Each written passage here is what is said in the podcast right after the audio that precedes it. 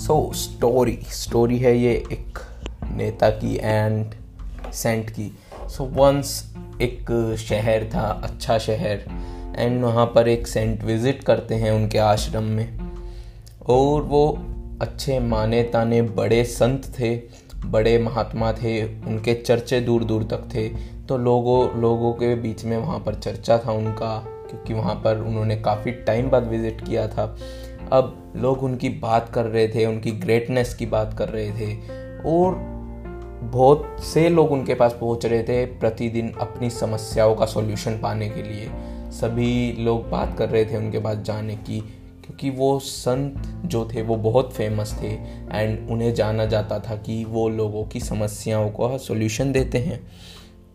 तो वहाँ का एक बड़ा नेता था उस सिटी का, उसने उस बारे में सुना। और उसने सोचा ऐसा क्या खास है इस संत में कि इतने लोग इसकी बात कर रहे हैं और इतनी भीड़ उसके पास जमा हो रही है? तो उसने सोचा कि चलो देखते हैं जाके हम भी कि क्या ऐसा खास है उसके अंदर कि हम जाते हैं चलो। तो वो वहाँ पर जाता है उसके आश्रम में पहुँचता है एंड एंटर करता है एक रूम में जहाँ पर आ, कुछ भी खास नहीं था पूरा कमरा खाली था वो। एंड जो संत थे वो सामने बैठे हुए थे ऑन द फ्लोर एक मैट पर। एंड उनके सामने जो लोग आए हुए थे, वो बैठे हुए थे। सभी a huge crowd was there on sitting on the floor in front of that sun तो वो भी जाता है वहाँ पर। अब वो, क्योंकि एक बड़ा नेता था, उसको आदत थी हमेशा कि वो जहाँ भी जाता था, वहाँ पर लोग खड़े हो जाते थे, उसको ग्रीट करते थे, उसको नमस्ते करते थे कि आइए आप, उसको वेलकम करते थे। बट यहाँ आश्रम में आने पर उसके साथ ऐसा कुछ नहीं हुआ। हालाँकि वो अपने बॉडीगार्ड के साथ आया था इतने सारे बट यहाँ पर किसी ने उसकी तरफ़ ध्यान तक नहीं दिया। इवन संत ने भी उन्हें नोटिस तक नहीं किया। अब इस पर नेता को अच्छा नहीं लगा उतना। अब संत ने नोटिस नहीं किया तो उसने वो जो भीड़ आगे बैठी थी, उनको लांगते हुए आगे, उनसे भीड़ में से निकलते हुए वो आगे की तरफ़ चला गया और संत के सामने जाकर खड़ा हो गया। और उसने बोला संत महात्मा, क्या आपने मुझे नोटिस नहीं किया क्या मैं आया हूँ? तो संत ने उसकी तरफ़ हल्का सा मुस्कुराते हुए देखा और बोले कि, सर, आप आए हैं और मैं अभी बात कर रहा हूँ किसी से, किसी की मैं समस्या का हल ढूंढ रहा हूँ, बता रहा हूँ। तो प्लीज़ आप पाँच मिनट के लिए बैठ जाइए एंड फिर मैं आपसे बात करूँगा। पर इतने में वो जो नेता था उसको गुस्सा आ जाता है और वो संत को बोलता है आ, क्या आप मुझे नहीं जानते? थोड़ा गुस्से में आके बोलता है क्या आप मुझे नहीं जानते हैं कि मैं कौन हूँ? तो वो संत बोलते हैं कि महानुभाव आप जो भी हैं आप कहीं से भी आए हैं उस चीज़ की मैं इज़्ज़त करता हूँ बट मैं अभी किसी का जवाब दे रहा हूँ तो प्लीज़ आप पाँच मिनट का वेट कर लीजिए।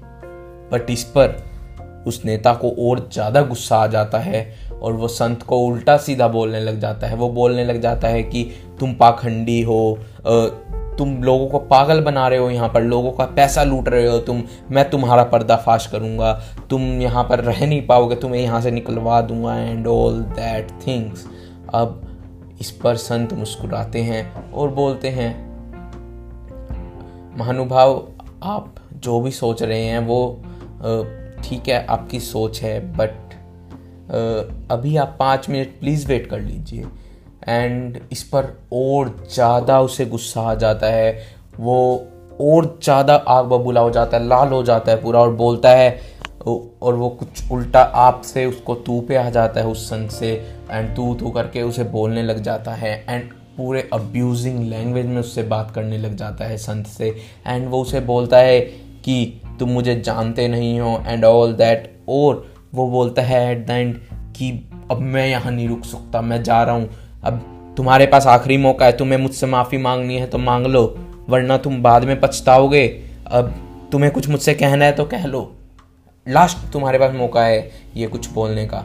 अब संत इस पर शांति से सुन रहे थे सब कुछ एंड वो अपनी आँखें बंद करते हैं, खोलते हैं एंड हल्की सी स्माइल देते हुए बोलते हैं कि, महानुभाव, आपने जो कुछ भी बोला अभी मेरे बारे में, वो आपकी सोच थी मेरे प्रति। आप जैसा सोचते हैं मेरे बारे में, वैसा आपने बोल दिया। तो कोई बात नहीं, मेरे को कोई आपसे गिला शिकवा नहीं है, मुझे आपसे कोई शिकायत नहीं है, मुझे किसी चीज़ का बुरा नहीं लगा है। आपने जो बोलना था, आपने बोल दिया आप जैसा सोचते थे वैसा आपने बोल दिया मेरे बारे में। बट मैं आप, मुझे आप बहुत अच्छे इंसान लगे। आप एक ग्रेट पर्सनैलिटी हैं। आप लोगों की मदद करते हैं। आप यहाँ के नेता हैं। एंड मुझे आपसे कोई शिकायत नहीं है। इस पर नेता का थोड़ा सा मूड चेंज हुआ। और वो थोड़ा खुश हो गया। उसे लगा कि यस, उसने उस पर विजय पा ली है और उसने अपने आप को प्रूव कर दिया संत के सामने। संत ने मान लिया कि वो एक ग्रेट पर्सनैलिटी है। वो जैसा सुनना चाहता था एग्जैक्टली exactly वैसा बोल दिया है संत ने। इस पर वो खुश होकर वहाँ से चला जाता है और घर पर जाता है खुशी खुशी वहाँ पर उस नेता के पापा बैठे होते हैं। वो उसे देखते हैं और उन्हें लगता है कि आज नेताजी कुछ ज़्यादा ही खुश हैं तो वो उससे खुशी का कारण पूछते हैं।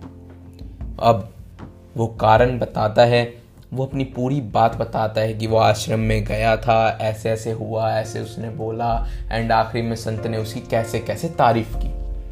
नाउ इस पर उसके पापा हल्का सा मुस्कुराते हुए बोलते हैं, बेटा, तुम ये नहीं जानते हो कि उन्होंने जो तुम्हें बोला, वो वो था जो वो खुद हैं।